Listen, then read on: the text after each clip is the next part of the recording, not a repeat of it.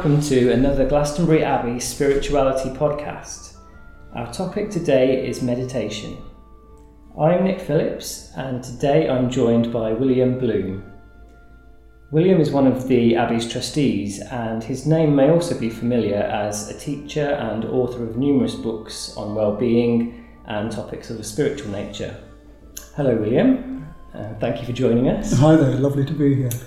Uh, would you like to tell us a bit more about yourself and your background before we begin? Yes, um, I'm a motorcyclist who also meditates. I, uh, which means to say, I've got my feet firmly anchored in the real world, but at the same time, I've been a meditator since I was 20. I've taught it since I was about 30. And I found that in terms of my own self management, and well-being, it's been absolutely crucial to keep me um, soothed, calm, and also in terms of my spiritual development, by which I mean increasing how good a person I am, how compassionate I am, how caring I am, and also whether I'm conscious of the presence of a spiritual dimension, God, Goddess, whatever you call it. Meditation is absolutely crucial for me. There's quite a few different aspects to meditation, not just one. hundred percent. Sometimes it's at the moment mindfulness is a really useful gateway for people, mm-hmm. but in terms of the spiritual dimension of meditation, it can make meditation look as though it's just a self-soothing mm. strategy, mm. yeah. rather than a strategy for spiritual growth. Yeah. Now, um, you've lived in Glastonbury for a long time, and you will have seen many changes in the town.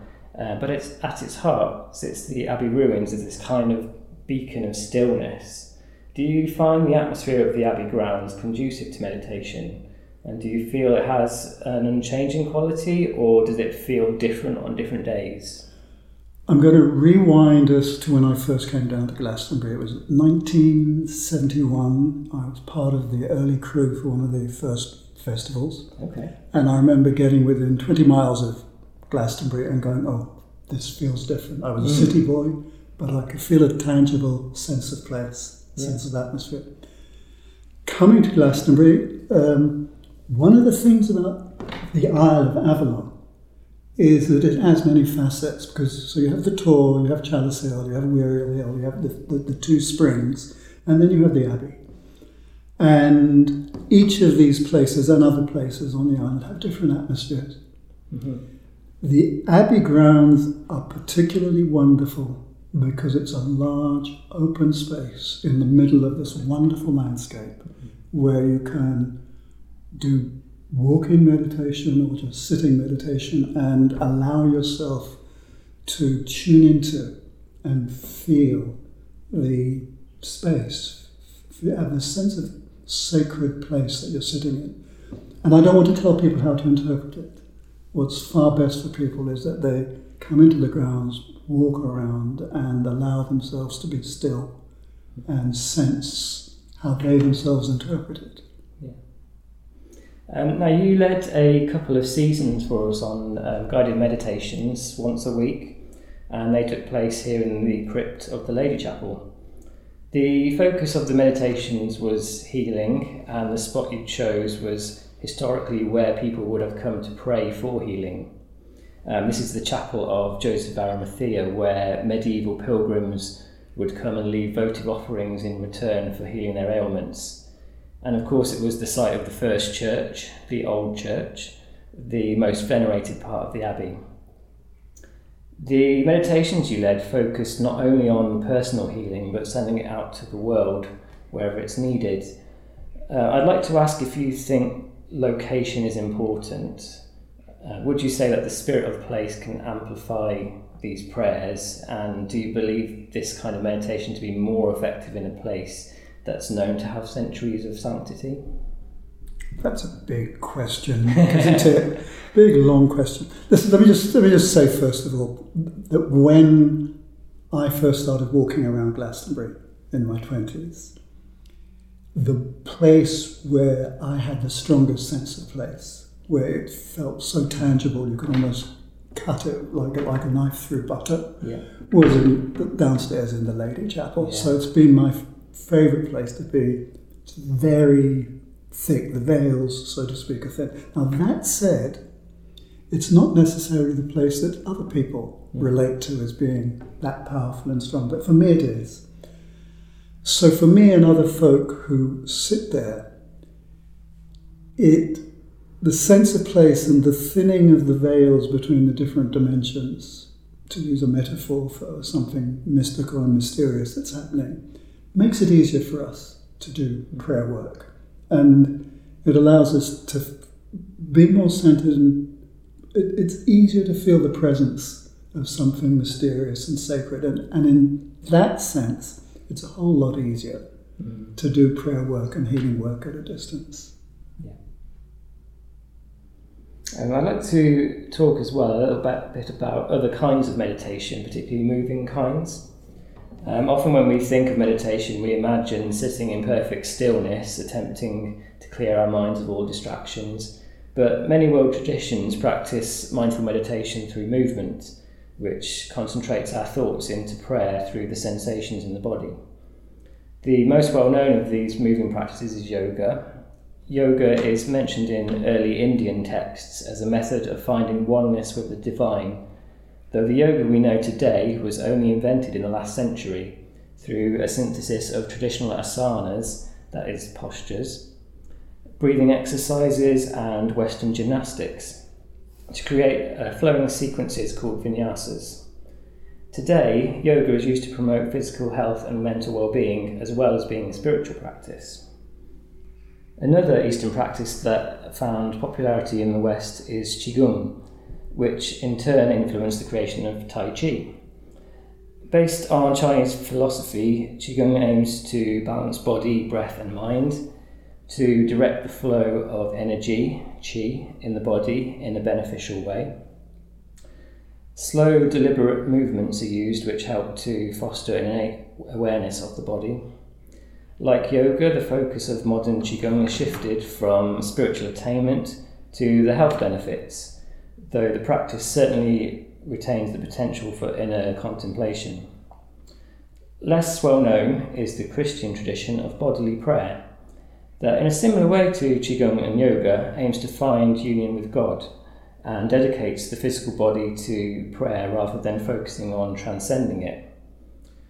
A contemporary body prayer is based upon words from the writings of the 14th and 15th century mystic Julian of Norwich await, allow, accept, and attend. Some believe that Julian devised and practiced bodily prayer herself within her anchorite cell following a crippling illness that rent her body. The four poses are await, Await God's presence in the moment with hands cupped at waist. Allow. Allow God's presence in with arms reached wide up to the sky. Accept. Accept God's gifts with hands cupped at heart. Attend. Attend where you are needed to do God's work with hands outstretched, palms up. A similar body prayer can be found in the Abbey's Meditation and Prayer Walk Guide, something that you and I worked on together a few years ago, William. Uh, would you like to say a bit about why we introduced the guide and what you hope people will gain from it?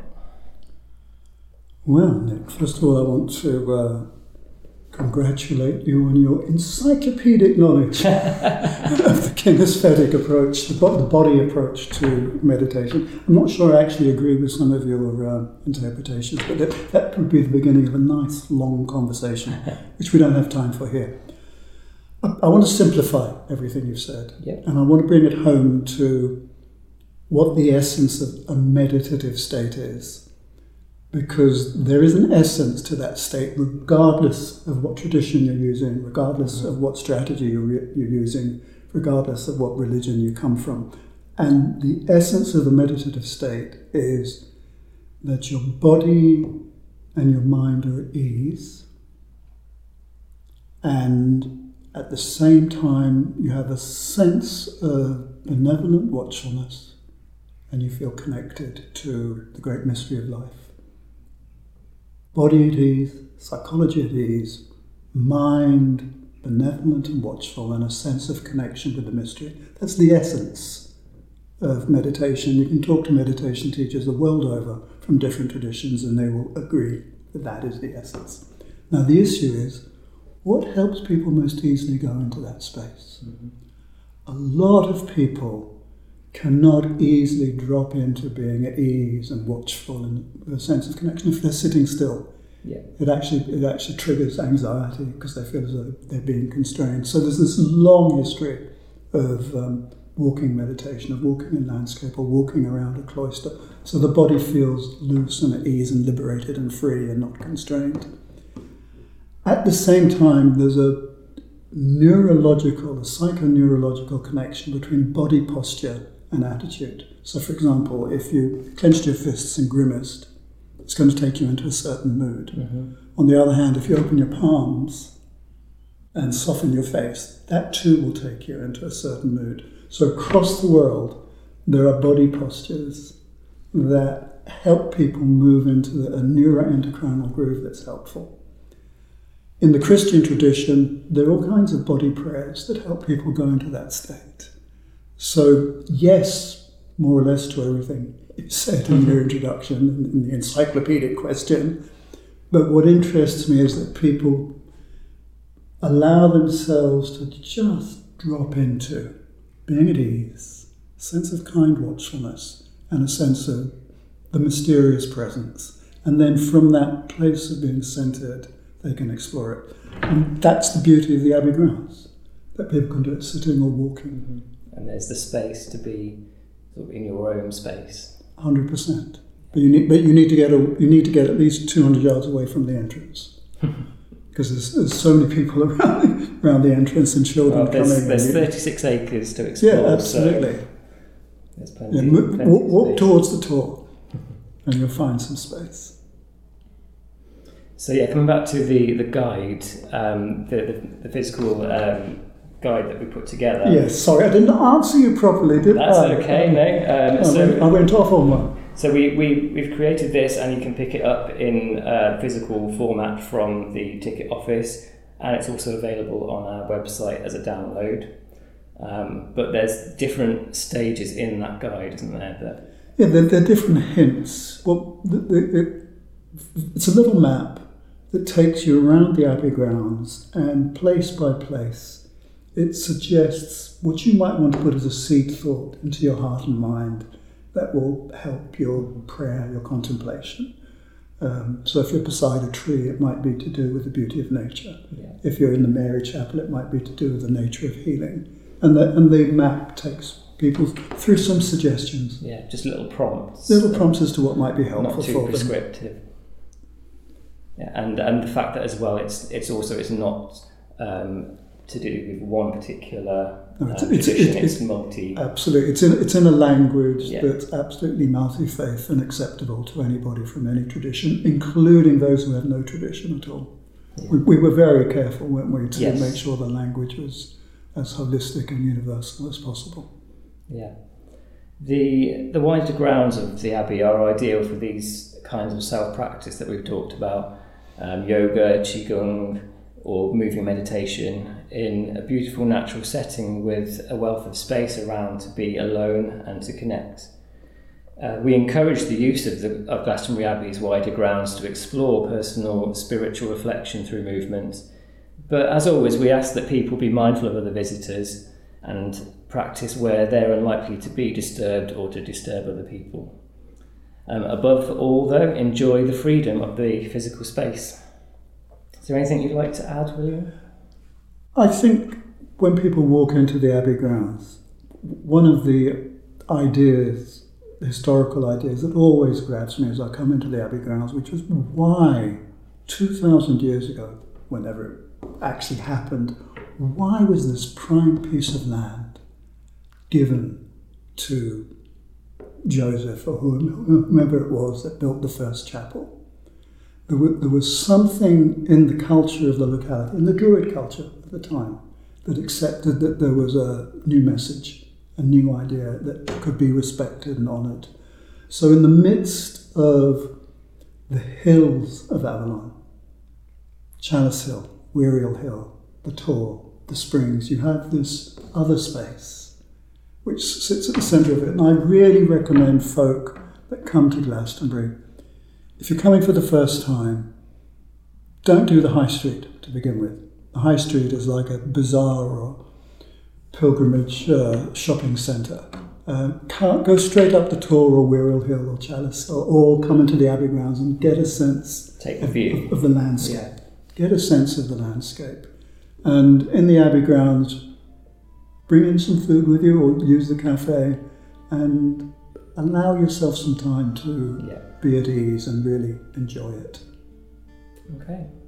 Well, thank you, William. Um, thank you, everyone, for listening. Thank you, Nick.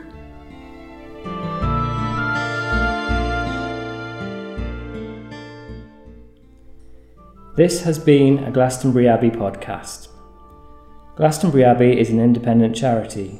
You can support us by visiting, becoming a member, or donating via our website, glastonburyabbey.com.